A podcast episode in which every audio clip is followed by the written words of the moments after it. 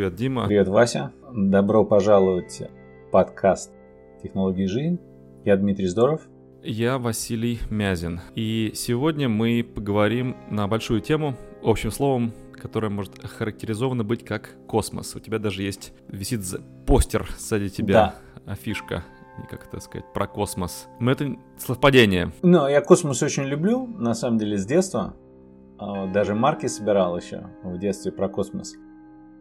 И у меня дети любят про космос темы всякие, это интересно. И современный мир, знаешь, мы же много говорим про будущее. И с одной стороны, как бы, если представить мое детство, то в тот момент будущее казалось очень космическим. Тогда только-только американцы слетали на Луну, уже, уже не летали, но вот это развивалась советская космическая программа, все, и казалось, все, 2000 год это уже космический, а там 2023 мы, мы бегаем по разным планетам и все. Но все пошло не так, и сейчас опять новый, вроде как новый подъем волны про космос.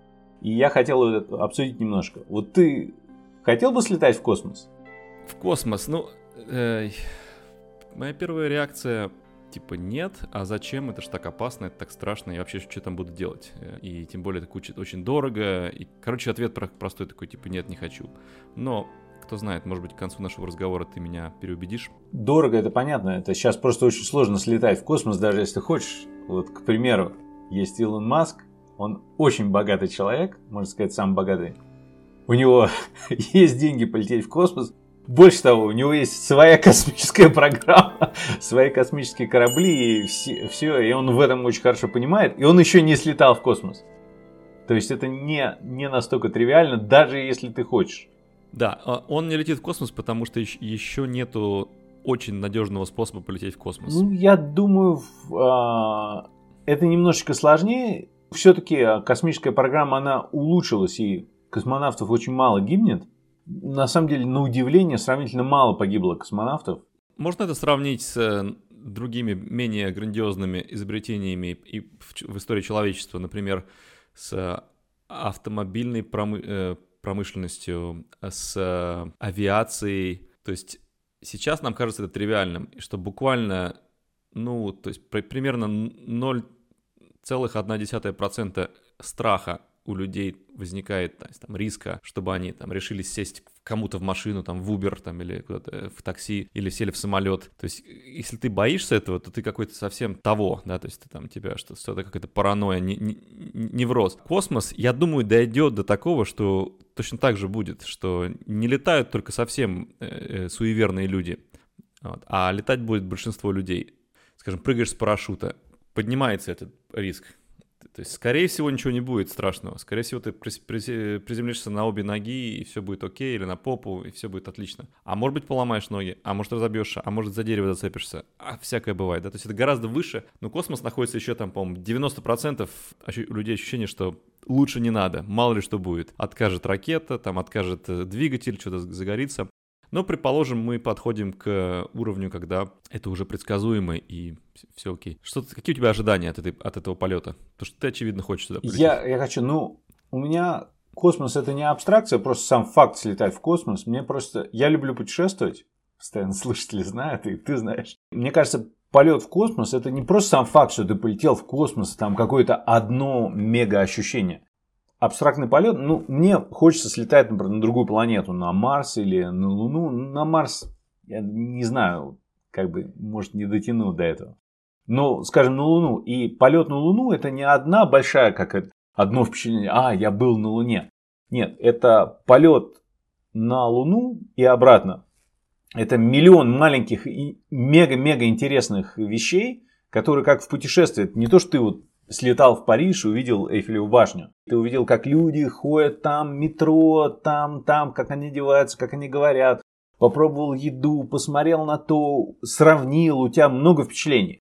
Вот этих впечатлений, если ты едешь в какое-то необычное место, их очень много. И космос это тоже можно воспринимать как такое мега путешествие, которое будет с огромным количеством интересных вещей и э, всего интересного. И это в первую очередь вот номер один, почему бы мне хотелось, потому что мне кажется это много. Насчет того, насколько это реалистично, у меня есть любимая история. Может, я даже уже рассказывал. она относится к моей прабабушке. То есть моя прабабушка, она родилась в конце 19 века, и в ее детстве, когда ей было 20 лет, было очень мало летчиков. Ну, особенно когда она была там подростком, летчиков было совсем мало. Но при этом она много раз летала на самолете сама. Потому что в какой-то момент гражданская авиация стала доступным как бы средством передвижения, она много раз летала на самолете. И когда я эту историю осознавал, у меня была беседа с моей бабушкой, то есть ее дочкой. И вот в тот момент, когда мы это обсуждали, космонавтов было больше в мире, чем летчиков в момент, когда я это обсуждал э, на такой же возраст моей прабабушки. Это мне что говорит? Что в какой-то момент, да, это все сложно, это опасно, там самолетов мало, их там вручную делали, а потом это стало гражданской авиацией, люди стали летать. Покупаешь билет, да, там это не самая дешевая вещь, может быть, не каждый человек может купить этот билет, но это вполне доступно и это можно делать. Тоже это может быть, я не знаю, через 10-15 лет станет доступным. Как бы мы можем ну, слетать. Первая фаза это интересно, любопытно утвердиться, сказать, я был в космосе, я отлетел там за стратосферу, там, может быть, на Луне погулял, там, может быть, просто был далеко, даже за Луной. Потом, я думаю, возникнет необходимость когда будет осваиваться какая-то космическая станция или когда какой-то там спутник типа Европы, сателлит Юпитера. Потом что-то еще находит, то да все, там дальше, чем Марс. Но что-то там вдалеке как-то похоже на нашу планету, что, по идее, можно адаптироваться. Как непонятно еще. Но возникнет, как, типа, на работу съездить, переехать, эмигрировать, как раньше там на другой континент эмигрировали. Но до этого мы, наверное, вряд ли доживем, но это, это такая мотивация у Илона Маска, чтобы передвигать целые массы людей. И говоря, кстати, о теме, когда Маск сказал, что на Земле не хватает рождаемости, что нужно больше рожать, он типа подразумевал, что ему нужно на Марс отправить несколько миллионов людей, что типа давайте не расслабляйтесь, а может и миллиардов. Отправить миллион человек на Марс, это, представь, какое количество космических кораблей надо построить. Это очень много, и сейчас это то, почему он говорит, что надо именно концентрироваться не на одной ракете, а на системе постройки ракет, что их должно быть тысячи. То есть это фабрика именно по производству, но отправить даже, ну, если миллион человек на Марс, это означает довольно хорошее развитие наших технологий, потому что сейчас это очень сложно. Сейчас вот на Луну, теоретически, если человечество поставило главную целью для всего человечества, я думаю, на Луну можно было полететь бы в течение там нескольких дней, но так вот в рамках общих приоритетов, это вот видишь, пока сейчас на Луну не летают, но может быть в течение там двух-трех лет опять смогут люди полететь на Луну. И там много разных программ, естественно, но доживем ли мы для всего этого или нет, это больше даже на самом деле зависит не столько от космической программы, сколько от медицины и там генетики, потому что в этом направлении же тоже огромное развитие идет, и есть большая вероятность, что люди смогут жить принципиально дольше, есть там омолаживание, все это отдельно другая тема. Другая тема, о которой тоже можно поговорить. Да. Я хотел, хотел бы напомнить ага. тебе и всем такой чистый экскурс в историю. 66 лет назад был запущен «Спутник-1», в 1957 году. Это был старт эпохи космических исследований. То есть не так давно, в общем-то, 66 лет назад. Это практически очень легко представить, это укладывается в уме, да, и уже столько было этапов пройдено. Но такое ощущение, что было некое замедление. То есть была космическая гонка, была холодная война между Советским Союзом и США. Ее символом были победы в космических исследованиях и запусках, и вот это вот э, мерение органами между империями, оно двигало прогресс, за которым было интересно наблюдать. Я думаю, что нашим родителям это было виднее резкие скачки, да, вот в области развития. Сейчас кажется такое ощущение, что все так методично, аккуратно в лабораториях больше изучают, какими-то там умными телескопами сканируют, э, осматривают пространство, замеряют, потом искусственный интеллект это все анализирует. Вот это как-то уже не так э, наше сознание это, это будоражит. Далее Гагарин на космическом корабле «Восток-1» в 1961 году отправился в космос. До этого были попытки, да, но они были неудачные. То есть это была первая удачная попытка. Собаки, собаки еще летали, собаки. Да, и обезьяны и прочие. Обезьяны, мыши всякие. Обезьяны. И Лайка была первая собака, которая полетела в 57 году тоже, когда сразу после спутника, а потом американцы запускали в 59 году обезьян и мышей, а в 60 году, 1960, то есть считает через три года, это вот белка и стрелка и там вот эти все, их удалось вернуть обратно из космоса живыми. И после этого тогда уже пробовали на людях. Я не знаю, может, пробовали раньше, мы про это не знаем, тоже есть вероятность. Но сейчас это все немножечко... Ну, и с тех пор там уже животных много разных запускали, да, но космическая программа, она бурно развивалась, и мне кажется, что вот это бурное развитие, вот это соревнование империй, оно в большой степени было еще завязано на экономической конкуренции были две большие идеологии. То есть была идеология как бы социализма и идеология как бы свободного рынка. И Каждый пытался показать, кто лучше. Это было довольно сравнительно быстро после Второй мировой войны, когда много чего поменялось. И мир вообще был другой. Другое было понимание науки, технологий. И все эти ракеты, первые, это же в большой степени на исследованиях немцев, которые обстреливали там Лондон своими ракетами, ФАО и многие ученые. И то есть советские вывезли часть технологий к себе в Советский Союз, и это использовали. Американцы вывезли ученых в Америку и это использовали. И вот первые эти ракеты, как Спутник или там а, а, американский, там а, Шепард, по-моему. Шепард это был космонавт на вот этих американских, Джемини у них, по-моему, программа называлась.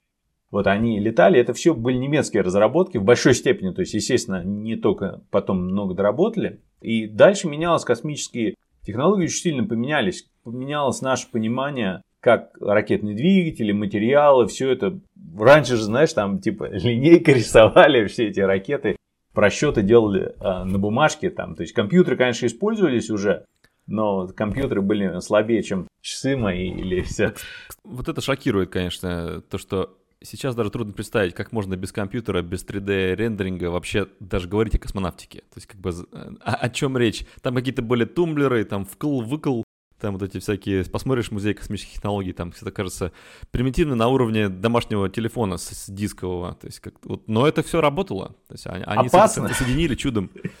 Представляешь, как? Жутко опасно. Э, в 86 году вся команда космического корабля Challenger взорвалась и сгорела. То есть это был, конечно, большой откат. Первый самый Аполло-1, которые собирались, они сгорели во время подготовки к полету, то есть еще не было полетом.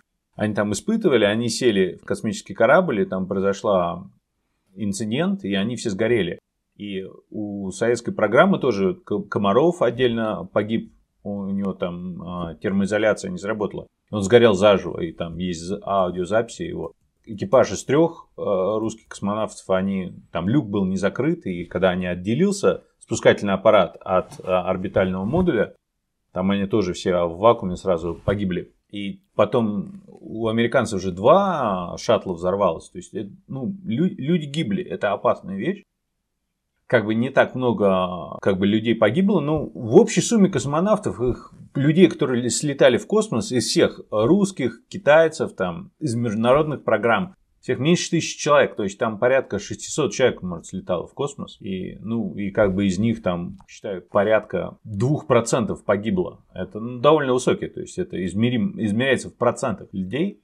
Ну, э, помимо Советского Союза и США в космической программе участвовали Китай, Индия, Европейский космический, Европейское космическое агентство, ESA, э, Канада и Япония. То есть так, так или иначе попытались поучаствовать, но по сути, сейчас это пальма первенства, конечно, у США, несмотря ни на что. Советская программа, она была большая, и сделали же потом вот это сначала Салют-6, Салют-7, потом вот это Мир, и туда летали люди из разных стран. Вообще люди из стран 40, по-моему, слетали в космос, то есть и французы, и русские возили много разных иностранцев со всего мира на международной космической станции, которые там сейчас летают, там были люди из многих стран. То есть, но страны, которые сейчас свои космические программы, это США, вот благодаря Илон Маску запускает. Потом Советский, mm-hmm. э, Россия, как наследница советской космической программы, там они на сих пор на этих союзах, которые, конечно, модернизировали с тех пор, но основной дизайн старый. И вот китайцы, у них тоже своя программа, у них там триконавты, вот они, у них своя орбитальная станция есть, они там запускают, пилотируемые, у них хорошо развивается космическая программа, они запускали же и на Луну, там роботы по Луне сейчас ездят на Марс. Бурно, вот последние несколько лет очень сильно оживилось. Вот есть компания Rocket Lab, которая Новой Зеландии там, или в Австралии, они там запускают mm-hmm. свои эти ракеты на 3D печатают вообще. И вот у Джефф Безоса Blue Origin, они, ну, они, эти Suborbital, взлетают в космос, ну, считается официально космос, тоже возят туристов, mm-hmm. все. Virgin Galactic влетает на такой тоже космический корабль, который, ну, как бы, то есть там гигантский самолет, отпускает другой, который как, тоже как почти самолет, но уже полуракеты. Он там поднимается, они так вот облетают чуть-чуть, то, тоже катают людей. Американцы тоже строят свою программу для космических запусков, и европейцы, японцы, там, индусы, даже арабы там, по к Марсу аппарат, то есть довольно много. Оживление в последнее время огромное и а, активно катается, и в космосе же помимо чисто любопытства, космическая программа может позволить добывать там руду какую-то с астероидов, это пока все абстракция, но посмотрим, если так это дойдет, будет оккупация. Да, кстати, Рекомендация тем, кто хочет э, посмотреть, так, развлечение ради сериал, вот есть «Ради всего человечества» называется, э, американский сериал, в котором перевернутая история, где Советский Союз первым запустил человека в космос, и Америка оказалась позади. Для любителя. То есть э, мне первые несколько серий точно стоит посмотреть, если вам интересна альтернативная история, такая придуманная. Она очень показывает внутреннюю, внутреннюю кухню, о чем переживали американцы, когда была гонка космическая. И еще Space Odyssey 2001, это на прям вообще на наш тем, которую мы любим обсуждать. Это космическая программа, где они летят, и там искусственный интеллект... Космическая Одиссея 2001. Да, и искусственный интеллект э, бунтуется. И вот интересно, это 69 -го года фильм, то есть совсем старый, то есть это все довольно интересно в, в рамках то, как мы понимали. Ну вот одна из вещей, почему тогда так бурно развивалось, а сейчас медленней, вот если ты спросишь детей сейчас маленьких, кем они хотят быть, когда вырастут, Раньше многие дети хотели быть космонавтами, а сейчас хотят быть там, ютуберами или тиктокерами. Это, это, конечно, классно. Вот мы хотели быть космонавтами, а стали ютуберами. Да, ну, может у них будет наоборот. Они хотят быть ютуберами, а станут космонавтами. Будет интересно. Очень может быть.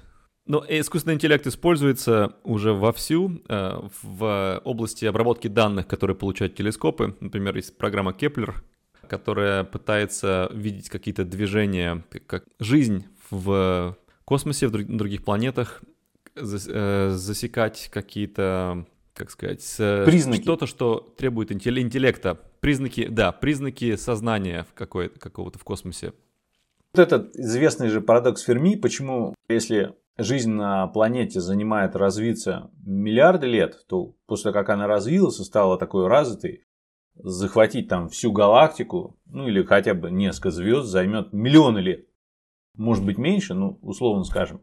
Почему вот этого не происходит? И там много причин. Там, естественно, это прекрасная книга «Темный лес» китайского фантаста. Очень, очень, там, там идея очень простая, что если ты цивилизация, ты должен очень бояться, что другие будут знать, что у тебя есть жизнь. Потому что в некотором смысле сам факт, что ты цивилизация выросла, это может означает, что ты можешь их уничтожить. И они попытаются тебя уничтожить первым. Поэтому все должны скрывать, что у них есть жизнь. И это одна из причин. Эдвард Сноуден, известный такой эксперт, он протолкнул мысль, что все развитые цивилизации общаются в зашифрованном виде, что просто даже если есть жизнь, то это не означает, что сигналы можно будет поймать, то есть они могут общаться. Ну вот, и интересная еще тема ну, из космонавтики такой развития есть такая концепция, называется сфера Дайсона. И был такой ученый Дайсон, он придумал концепцию, что развитая цивилизация сможет поглощать энергию своей звезды. Это когда вокруг звезды строится такая сфера, которая будет ухватывать всю энергию, которая звезда распространяет, и звезды таким образом не будет видно. И сейчас астрономы нашли там какие-то места, как дырки, где нету света, и это, ну, как бы одна из гипотез, что, может быть, это то, что как раз вот там настроили эти Dyson сферы вокруг а, каких-то звезд и получают, поэтому там как бы темно.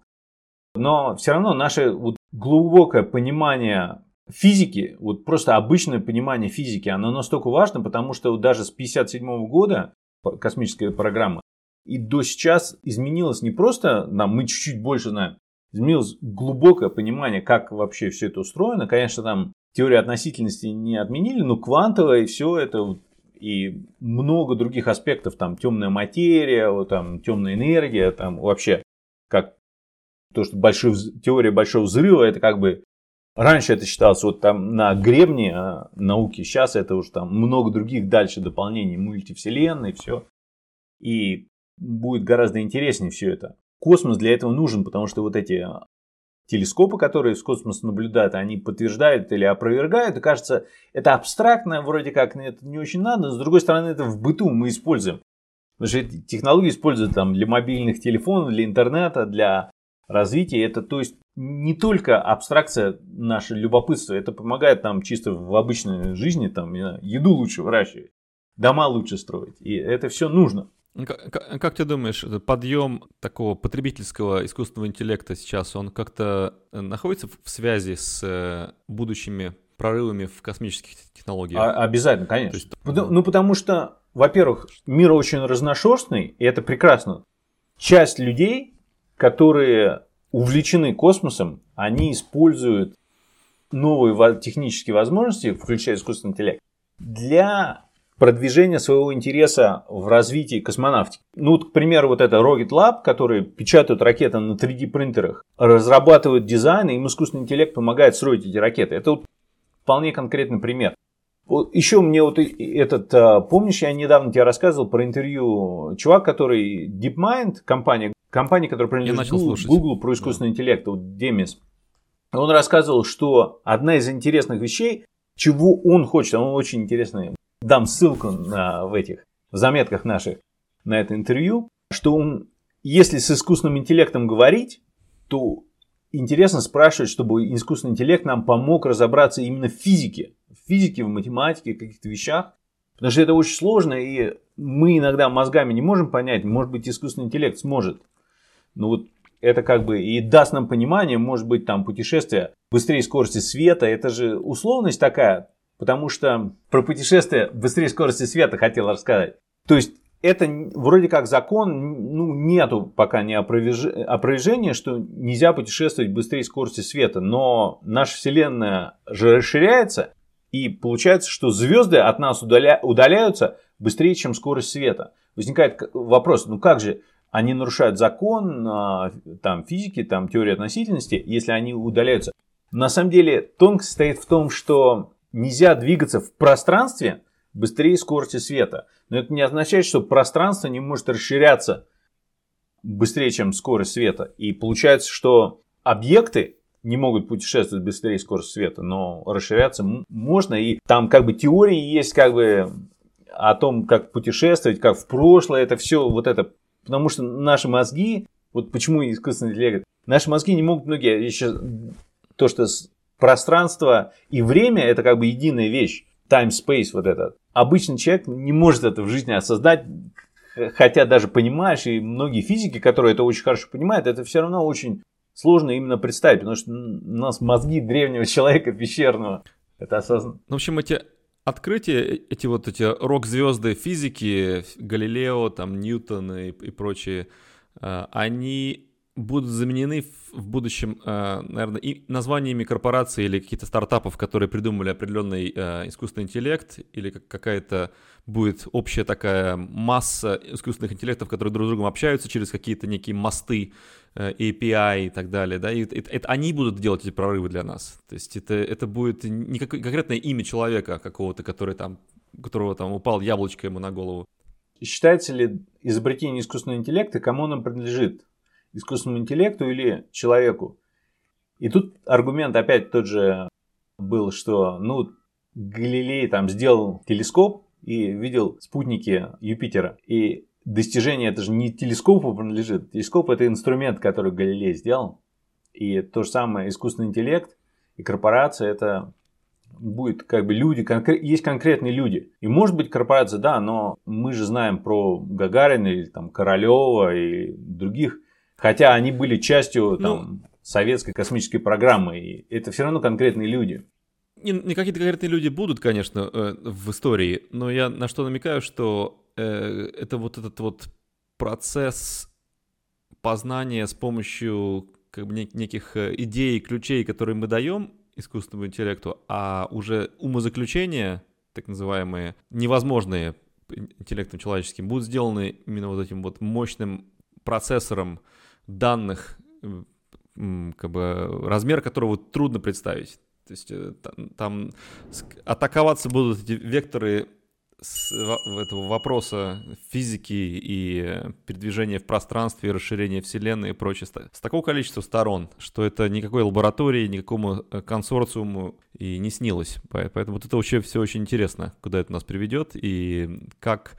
Вот, в частности, мне в этом интервью понравилось, я еще не дослушал его, но как он говорил, что искусственный интеллект, э, они хотят от него, чтобы он, например, не только хорошо играл в игры, типа шахматы и прочее, а чтобы он еще и придумывал игры, которых мы, о которых мы раньше не догадывались. Да, и делал и, их интересными. он должен делал их интересными. Для этого он должен понять, что нам нравится, да, что, на, к чему у нас есть устремление, как бы, что, э, и, а, а может мы не знаем, что нам нравится, пока он нам не покажет это, кто знает, да, как, какие можно нажать кнопочки в нашем сознании с помощью искусственного интеллекта.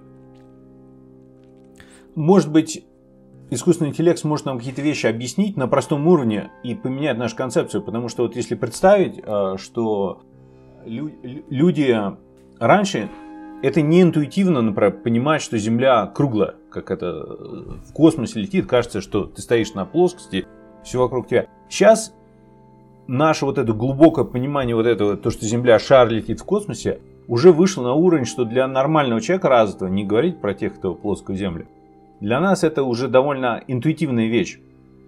И мы можем а, это все делать на интуитивном уровне. И, может быть, искусственный интеллект нам сможет это все объяснить, что мы сможем вот эти все вещи понимать тоже на, инту, на интуитивном уровне. И для нас многие сложные вещи, которые сейчас запредельные, непонятные, с его помощью станут опять понятны и очевидны, и мы сможем это именно все говорить и понимать как бы чисто на интуитивном уровне.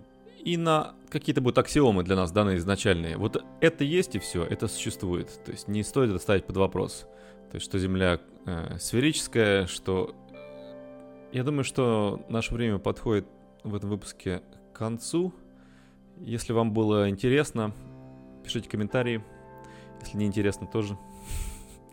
Ставьте лайки, дизлайки. Э, так или иначе, что бы вы ни сделали, любая ваша активность объяснит алгоритму, искусственному интеллекту, то, что мы вам не безразличны. И тогда мы сделаем для вас следующий выпуск. Да, для, для тех, кто слушает просто нас только как аудио, мы в последнее время стали выкладывать отдельные ролики на YouTube, так что у нас есть отдельный YouTube канал и отдельно есть аудио подкасты. Они не полностью совпадают, частично есть совпадение, но много отдельных есть только аудио, выпуски есть только YouTube выпуски, и мы это будем развивать. Ну хорошо. Все ссылки в, э, в описании. Да. Давай, до следующего. Все, счастливо.